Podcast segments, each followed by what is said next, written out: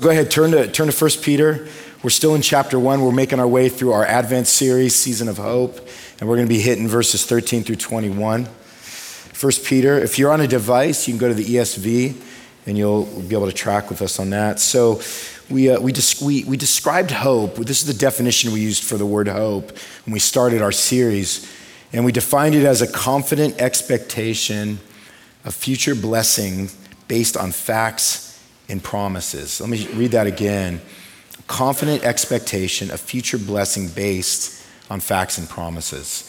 And so when we opened up the series, we talked about the beginning of 1 Peter 1, where Peter talks about this, this living hope that we have because of Christ. It's a living hope, it's not a dead hope. So it doesn't find, it's, it, it's a hope that is not grounded in things that are perishable and things that just fade away or things that collapse on us. Um, but it's a living hope because it's based on a person who is the object of our hope, of course, which, who is Jesus Christ.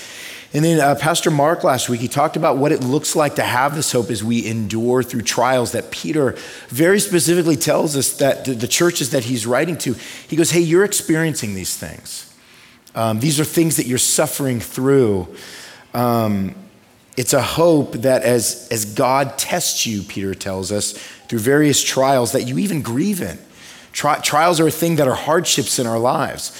They, they propel us into seasons of grief. And, and Peter says, Look, I, this is a hope that as God tests you through these trials, um, you, you remember that Jesus suffered.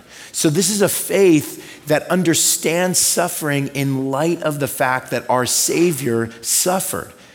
And, and that suffering that he went through is one day going to remove all suffering for us. So that, that, that infuses our suffering with a measure of hope because we're not just, we're not suffering meaninglessly, right? Our, our, our, suffering is, is on a path leading to a person whose name is Jesus who suffered. So that, that encourages us right? Because sometimes when we're suffering, sometimes when we're experiencing hardships and we're going through all these different things in our life that have no explanation for us, it just feels like why? And we ask the why question to God. And that why can propel us into just sort of this hopelessness or this or this, this sense of like meaninglessness for why we're going through these things. But what we understand by what Peter tells us here is that our sufferings, our trials are preparing us by increasing our faith and our expectation of the joy that awaits when we finally meet Jesus face to face, right? Peter said that in order to call us to something uh, as we await, uh, as exiles, this is the hope that that, that we are offered as Christians. So to, to, so to sit back and to be exiles, to be living in a land, really, or in, in, a, in an experience or, or in, in a life that is not our final destination. Uh, Peter, is call, Peter, Peter has a word for that. He's saying, You're exiles. You're living in a place that is not your final home. And so, what he's trying to do here in chapter one is infuse that waiting with a sense of hope. And what we're going to see today is that within that hope, he's also calling us how to live. And he's calling us to live as holy people. He's calling us to be holy. And when we think about holiness, we want to understand the word the way the Bible promotes this word and defines this word, which is that we are set apart. We are to be different. That's really what holiness is. Holiness is in the way that we conduct ourselves, as we're going to see, but primarily the word literally means is something that is set apart. So, as holy people living as exiles in a world, um, we're to be different. We are to be set apart. That doesn't mean we distance ourselves right? So sometimes Christians have defined this as being, well, to be holy and set apart means I need to distance myself from people that aren't holy and set apart. Well, no, we see a very different expression of that in Jesus, right? Jesus was the most holy person that ever walked the earth, the most set apart person that walked the earth, and he got right in there with all the people that weren't, right? And so, as we're holy, as we're set apart, as we are to be different than the world, um, we are to be conformed more deeply to the image of Christ so that we can be a light to the world. And that's what really what holiness means. It means to be different, it means to be set apart. It's why we describe Christmas as a holiday. The word holiday means holy day. It's different. It's different. It's not just like every other day of the week. I wish it was. I wish I wish every day I woke up and there were, you know, the 20 or 30 gifts that Melissa buys me every Christmas. I'm kidding. And I, I wish I could wake up to that every day, but I can't. It's different. It's set apart. It's different from other days. It's sacred. So here's the question that Peter is going to answer for us today, and it's this How do we grow in holiness in a hostile world without losing hope? And this is how he addresses it as we pick up in chapter 1 of 1 Peter, verse 13. He says, Therefore, preparing your minds for action and being sober minded, set your hope fully on the grace that will be brought to you at the revelation of Jesus Christ. As obedient children, do not be conformed to the passions of your former ignorance, but as he who called you is holy, you also be holy in all your conduct. Since it is written, You shall be holy, for I am holy. And if you call on him as Father, who judges impartially according to each one's deeds, conduct yourselves with fear throughout the time of your exile, knowing that you were ransomed from the futile ways inherited from your forefathers, not with perishable things such as silver or gold, but with the precious blood of Christ, like that of a lamb without blemish or spot. He was foreknown before the foundation of the world but was made manifest in the last times for the sake of you, who through him are believers in God, who raised him from the dead and gave him glory, so that your faith and hope are in God. This is God's word for us this morning. How do we grow in holiness in a hostile world without losing hope? The first thing that we see here is we do it by grounding our hope in grace. Um, Peter does an interesting thing here. He's getting ready to call churches to live holy and obedient lives. And because of that, it means that's what he's calling us to do, right? We're, we're part of those churches that are being called to live holy and obedient lives. But before he does that, what's so interesting is that he tells them to prepare to do this by getting their hope in the right place. It's so interesting because he, he could have just like laid out a list he doesn't lay out a list. He says, no, no, no. Prepare your minds, is what he says. He says, set your hope fully on what? On the grace that will be brought to you at the revelation of Jesus Christ. It's interesting that he frames it all. He frames the hope that we're supposed to have not by giving us a list, a to-do list, but by saying, no, no, no, no, remember what hope can be when it is set on grace. In other words, don't forget what true hope is. It was made manifest through Jesus Christ. He's the one that gave you the hope that you can have by his work on the cross, right? So it's so interesting that before he even begins, Peter calls churches to live holy and obedient lives by getting their hope in the right place. He's already indicated, right, in, in, the, in the verses before, that setting our hope on grace, it's not light or easy work, right? Because our tendency is not to set our hope on grace.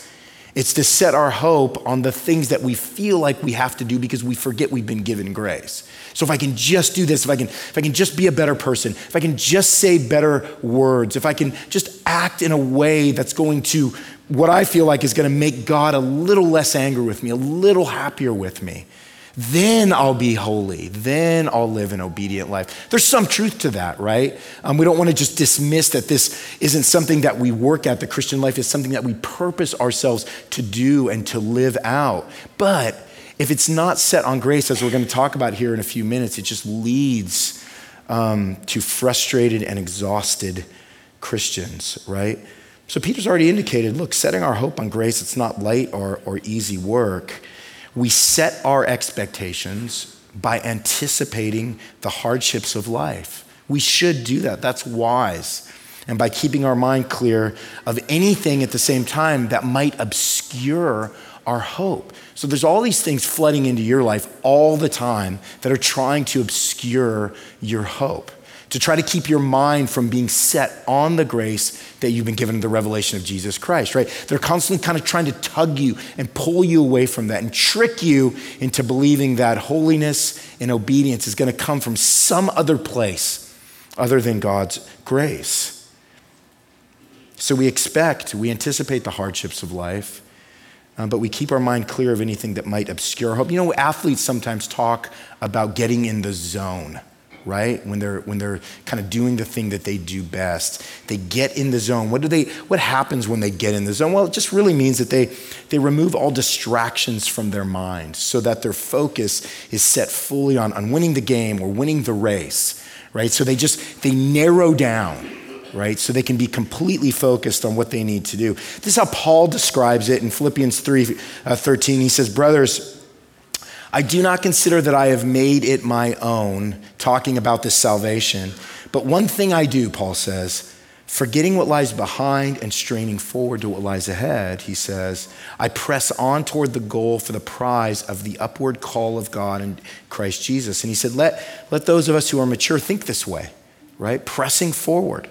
Um, forgetting what lies behind, uh, moving forward with the grace that we've been given. He said, Let those who are mature think this way. And if in anything you think otherwise, well, God's going to reveal that to you. So, so it's the all permeating effect of grace in your life. When I'm telling you things this morning about grace and obedience that Peter is teaching us, and you're like, man, I'm just not there. I keep falling back into these patterns. It's like, that's okay because we're all at different stages and phases and paces in our maturity. Uh, you know, the, the 53 year old Ronnie is not the 43 year old Ronnie, is not the 33 year old Ronnie, is not the 23 year old. I mean, so there's been a progression in the maturity of my faith as I've grown in setting my hope on that grace, right? So Paul says, hey, it's okay. It's okay. Because as you mature, your hope is going to be more grounded in that grace. This Paul goes on to say in 1 Corinthians, listen to this. He says, 1 Corinthians 9 24, do you not know that in a race all the runners run, but only one receives the prize? So run that you may obtain it. Every athlete exercises self control in all things. They do it to receive a perishable, perishable wreath, but we an imperishable one. So, again, this, this tells us something about why our, our hope needs to be grounded in grace because we're running after something hard that is not just going to be temporary. It's not going to fade, right? We, we learned that in, in week one. We, we have an inheritance now in Christ. And this is what's so great about the inheritance is that it's imperishable, it's undefiled, it's unfading, it's kept in heaven for you. That would be great if I wasn't the most forgetful person that ever walked the face of the earth right? So I need to be reminded of what, and more specifically, who my hope is grounded in. So it's this hopeful expectation of your face to face encounter with Jesus in the future that allows you to live a holy and an obedient life in the present. So we ground our hope in the future grace that is coming when we see Jesus face to face. This is the baseline. This is the baseline for us growing in the holiness that Peter encourages us in. So, how do we do that? What does it look like specifically? How do we ground our hope? I mean, that's a, that's a great line you came up with, Ronnie. It sounds very pastoral. How do we do that? How do we ground our hope exactly? Well, how do we ground anything, right?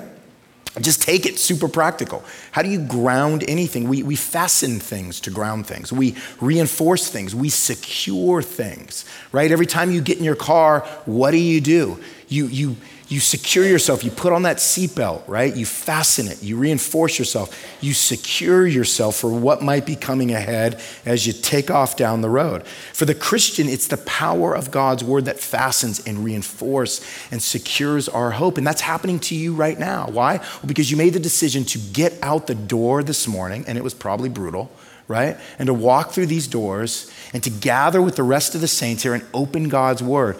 And what's happening right now, whether you think it is or not, is that there is a fastening and a securing and a reinforcing thing that's going on in your heart because the Holy Spirit is working through that word to ground you in hope more deeply in the grace that you're going to receive the, the pinnacle of the revelation of Jesus Christ in, in the new age, right? So we, uh, I hate to say this, but I'm going to tell you a story. Um, we, we recently, this summer, we put new locks and doors on our house.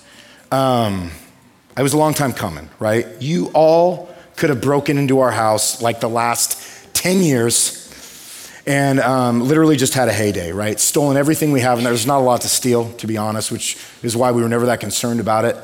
Um, I remember I had a friend from Baltimore visit me, and we were like running out the door, and he goes, Dude, you forgot to lock your door. I go, Number one, I go, There's not a lock to lock it with. And number two, Ashland, Ohio. You know, I. you know, and everybody's like, oh, Ronnie, you're foolish. We need to, need to do a series on wisdom. That's actually starting in two weeks, and we'll talk a little bit about that. Um, but now we have new doors and new locks, so you guys can't break in and steal anything from us, right?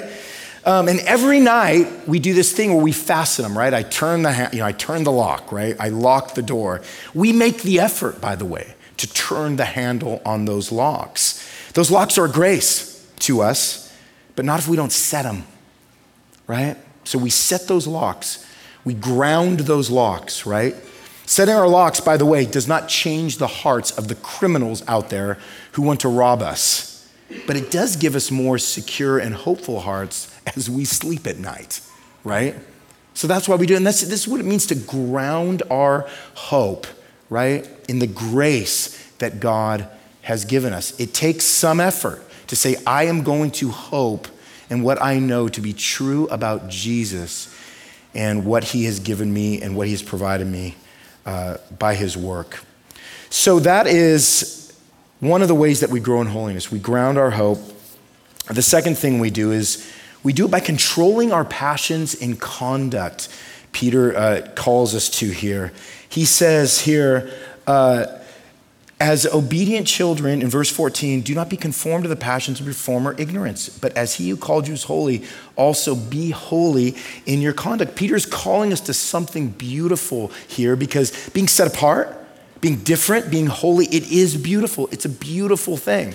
Now, listen, it can become ugly it can become ugly when it morphs into this thing called legalism in the church, right? Which is performatively earning God's favor through rule keeping, which can transform us into tyrants, right? Because we, as we are people that are just keeping all the rules that we think we need to keep, what we're doing is we're looking at everybody else and we're saying, well, you ain't keeping them like I'm keeping them. So that's a big problem in the church, right? So as people are trying to live holy lives by simply and merely keeping the rules, what happens is they lose their love for everybody who is not keeping the rules the way they think other people need to keep the rules. It's a hugely problematic thing, which is why we got to be aware of it, which is why I got to stand up here and preach against it. Um, because it's, it's a real thing. So, so the problem is this, right? When we talk about uh, controlling our passions and conduct. Here's where it can go awry for us, right? The problem is controlling your conduct without grace, without grounding your hope in grace. That leads to condemnation. So, controlling your conduct without grace, leads to a condemning heart, not only on yourself, but on, but on everybody around you. Listen to this holiness is not primarily just keep the word primarily right there, all right? Holiness is not primarily about obedience to rules, it's obedience to a ruler. There's just a massive difference right there that we're going to unpack here. Because here's the thing rules, rules have no heartbeat without grace. There's no heartbeat in a rule, right? Rules contain no love or mercy when they're performed without a relationship with Jesus, right? Keeping rules alone make you believe you're the ruler of your life. Jesus doesn't want you to think keeping the rules makes you holy, by the way, because, hey, remember the Pharisees? Remember the religious leaders? Remember the Sadducees in the New Testament? They kept all the rules, and they were the definition of unholy, according to Jesus. Very interesting, right?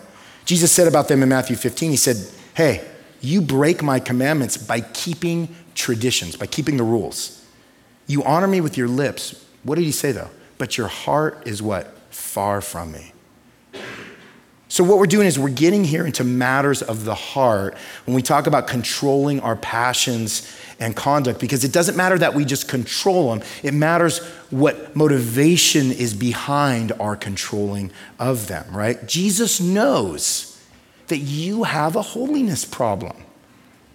Like he knows that I have a holiness problem. But not because we don't try to obey the rules, but because we don't obey the rules out of a love for the ruler of our lives. It's just a massive difference. Obedience to Jesus is grounded in love for Jesus. And this is where the holiness comes in, which is why we control our passions in our conduct. Doing the right thing is not the same as being right with Jesus and then living out that identity as a person who is striving to do the right thing, striving to be obedient, striving to grow in holiness. Man, that's it's a fine line. It's a super fine fine line for us. That's why we talk about it. That's why we acknowledge when we're when we're being too judgmental. That's why we acknowledge when we're sort of leaning into legalism. When we find ourselves saying, man, I don't know why they shouldn't be living this way. They should be doing this. They should be doing that. They should be doing this. Well, hey, there's a time, right? When we have a relationship with a person and we're sitting down with them and we're talking about what's going on in our lives and how we're living. There's a time to be honest about, like, hey, man, are you living as unto the Lord? Like, like is your life reflecting a, a, an obedience and a, and, a, and a holiness before Jesus? I mean, 100%, right? That's different than just going, look at them. Come on. I don't have any grace for them. I don't have any time for that. Look at how they're living. Look at their opinions on these matters. Look, look at, I mean, if you could just get a snapshot or a microscope into their life, you're not going to like what you're going to see. And I don't have any time for that. Well, now we've become Pharisees. Now we've become Sadducees, right?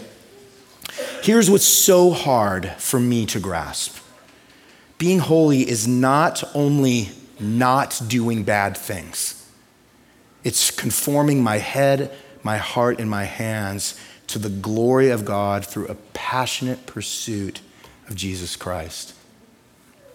Dang it. That's as PG 13 as I can get behind the pulpit, you know? We might say something like this. We might say, as long as I'm not doing anything wrong, I'm okay, right? But without a pursuit of Jesus and a growing passion for Jesus, your heart snaps back into conforming to other passions. It just does. It's the way it was designed. In other words, if living a holy life begins and ends with just controlling your conduct, then Jesus will simply, he'll be like a hobby. He'll, he'll just be like a hobby that you lose your passion for. Hobbies are awesome. I got a few of them, right? Y'all got hobbies. Y'all got, y'all got those things that you do in your spare time and they're fun. They give you life. They break you away from the, the routine. Those are good things, right?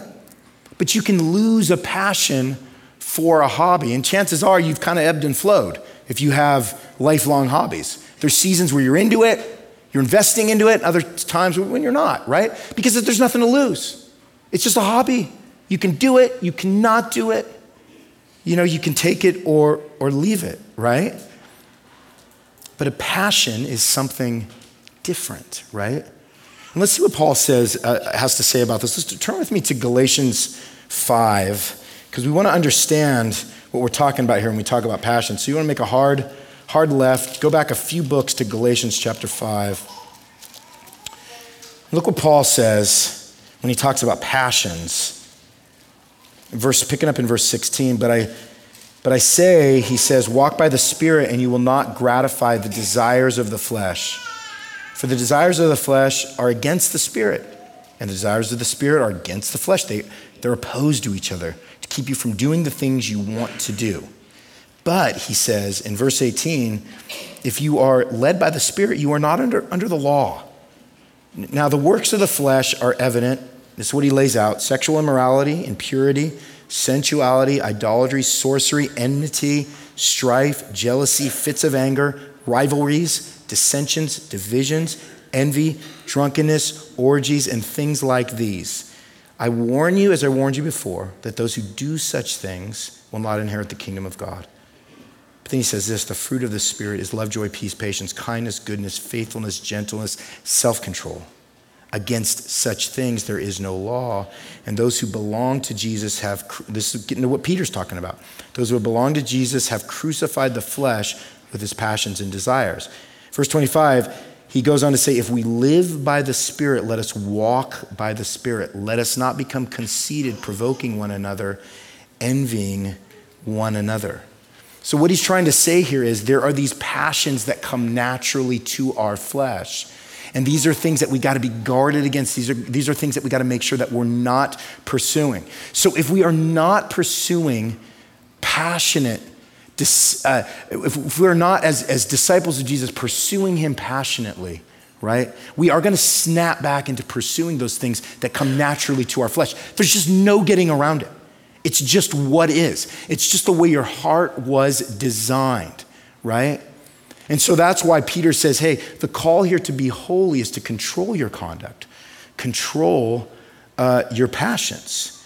We pursue holiness, the conduct of holiness, pursuing the things of God, when we pursue that by grace, this becomes actually an act of faith for us.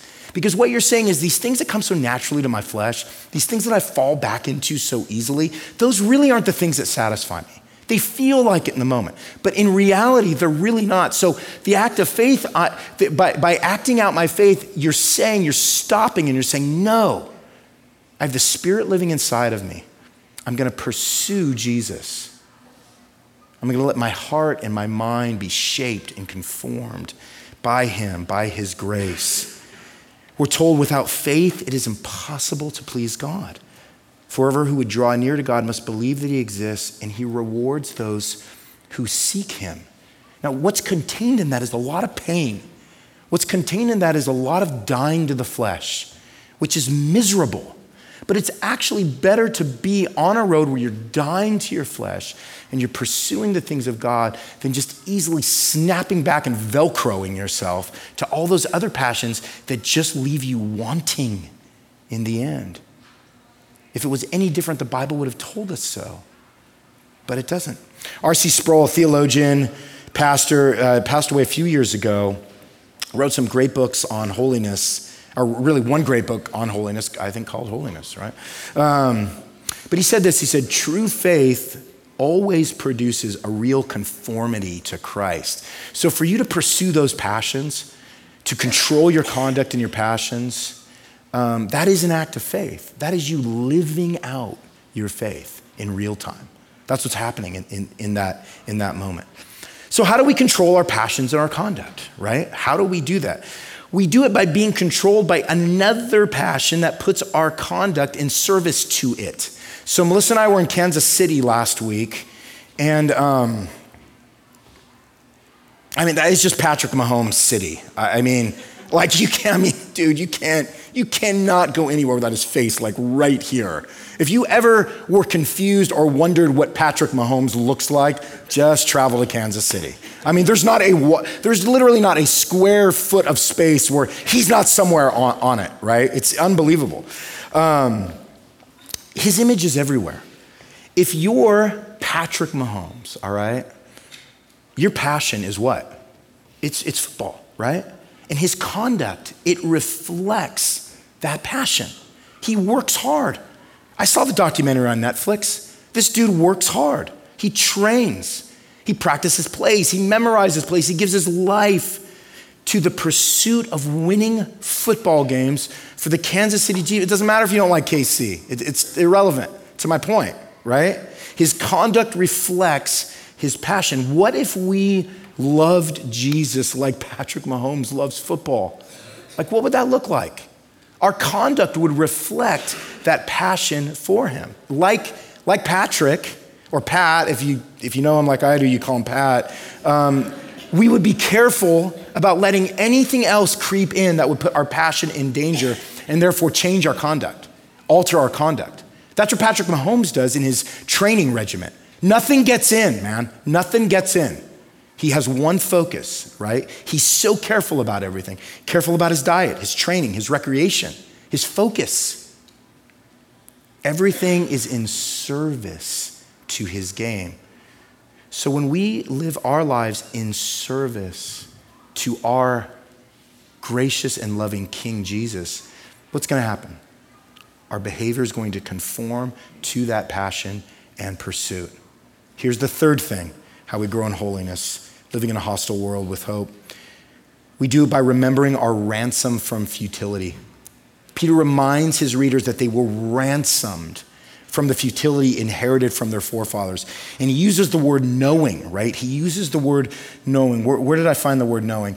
He says there in 17, if you call on him as Father who judges impartially according to each one's deeds, conduct yourselves with fear throughout the time of your exile, knowing that you were ransomed from the futile ways inherited from your forefathers. So, in other words, Peter's just reminding you to remember. Like, remember who you are. Remember your identity. Remember who you're in service to. Remember how your passions have been reshaped and reformed to imitate the passions of Jesus Christ. He's saying, remember, knowing comes from remembering. We remember that our ransom wasn't paid with dollars. It wasn't paid with silver and gold. We weren't bailed out of our life sentences because Jesus came up with the bail amount, right? Jesus switched places with us. He freed us from our spiritual prison by entering in to take our punishment. Except, by the way, we, none of us were doing time, we, we were on death row. That's the difference. Peter describes Jesus as this unblemished lamb whose blood was the payment for our sins. God chose his son Jesus to do that, to redeem and ransom us from our futility. What is our futility? It's our attempts to ransom ourselves by living holy lives apart from Jesus. See, we, we think we can pay our own bail, but we don't realize that actually we're born on death row. Money is off the table.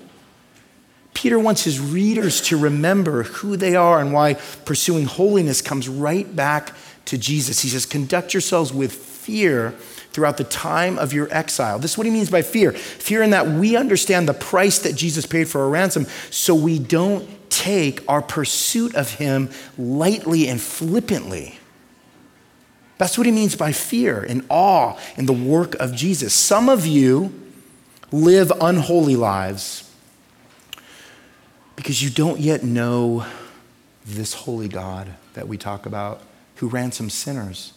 We want you to know him. You can know him this morning. Your life can be changed from the passions of the flesh to the passions of God just by coming before God, admitting that you're not holy, admitting your need for Him, admitting that you need the holiness of Jesus to be saved. And in a moment, your life will begin a trajectory towards holiness and obedience before Jesus and life in Him. Imagine that. Some of you, live unholy lives because you don't set your mind fully on the grace you have in Jesus Christ. You have that grace in Jesus Christ, but you're not setting your mind fully on it. You're distracted, you're divided, you're double minded. You've tried to follow rules without following the ruler. Don't you just want to stop being so exhausted? That's what the gospel offers us. That's what Jesus says. All you who labor and are heavy laden, come to me and I will give you rest. It means stop trying to follow the rules before following me so that your obedience to the rules can come out of the heart of grace. It's a beautiful thing. Why do we want to pass that up? Why do we want to fall back into being just rule followers and rule keepers while keeping the ruler off on the side up on the shelf? Right? We don't want our lives to be like Duncan yo yos. Every Christmas, I would get a Duncan yo yo for Christmas. I, I love yo yos. I was never really great at it. I could do one or two tricks.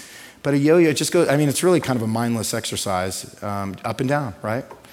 Um, but our life can resemble that, back and forth between our former passions. So, hope, which we define in the beginning as a confident expectation of future blessing based on facts and promises, it's rarely experienced or it just kind of ebbs and flows because your other passions have sucked your hope dry.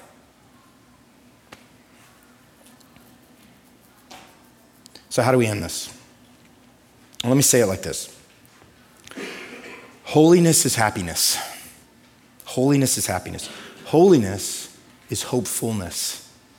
It's pursuing the ruler of your life so that you can obey his happy rules with the assurance that your ransom has been paid. That's it right there. That's the Christian life right there. You have been called out of darkness into marvelous light. You have been set apart. Think of yourself rightly Remember who you are. Verse 14, as obedient children, do not be conformed to the passions of your former ignorance. If you watch uh, Dickens' A Christmas Carol, there's like a hundred versions of it. Watch one of them this season. There's a moment where the ghost of Christmas present parts his robe open, and there's these two children that are underneath his robe. And he calls one of them want, and he calls one of them ignorance. And his line to Ebenezer Scrooge is he says, Beware of ignorance, for on his brow is written doom. Now, he was not thinking about 1 Peter when he wrote that. I'm not trying to tie that in that closely. But we need to beware of ignorance, right? By remembering who you are. Remember that you're a child of God. Remember that you've been saved, you've been ransomed from your futile ways. Think about the joy that existed in the heart of Jesus to come down and to do that work for you so that you wouldn't be somebody who's walking around with a weight on your back because you're trying to keep all the rules and you're screwing it up all the time. And you come to church because you feel like, man, I'm just going to make penance, I'm going to come to church and then I'm gonna leave, and then the weight just comes back on, and then I gotta keep going through this endless, exhausting cycle. That is not what God has for you. God has called us to be holy, and we do it because it's not our holiness, but it's the holiness of Jesus that has been placed upon us, which is the reason why we can live holy. And the reason why, when you are unholy, you have forgiveness when you go to Him and confess your sins. Let's bow our heads. Let's pray that the Lord would open up our eyes to that truth, give us some peace and relief in that, and some renewed hope. Lord, we thank you that we have this hope to become holy, to be uh, conformed to the image of Jesus. And we're called to live holy lives, to control our passions but Lord, we also know that we so often get in trouble because we, we take the burden on ourselves. We forget, Lord, that you are the one that has made us holy before God by your work on the cross, by your resurrection. So, Lord, so often we just stumble through life in spiritual exhaustion because we haven't grasped the grace that Peter has told us to set our hope on. And Lord, maybe it just feels overwhelming. It probably does for many of us, Lord. So I, I ask, Lord, that you would give us just such a just such a renewed heart, um, renewed eyes. Lord, give us a, a, a growing hopefulness as we reflect on our lives, as we see the different ways that we struggle in these things. Lord, we know that you're compassionate, you're patient with us. And Lord, we want to live, we want to live holy and obedient lives as people who remember the futile ways that you ransomed us from. Lord, let that give us a joy today and an excitement. Let us give that a peace today. And Lord, for those who haven't experienced that, Lord, I pray that they would come before you today. They would, they would commit their lives to you. They'd repent of their sins. They would receive the righteousness that they need from you because of the cross. Lord, they would enter in a place where they can live as you intended us to live, which is holy and obedient, conform to your passions and the things that you have for us that give us satisfaction and joy. There's a lot in all that, Lord. Um, would you help us focus on some of those things today as we remember our ransom? We pray in Jesus' name. Amen.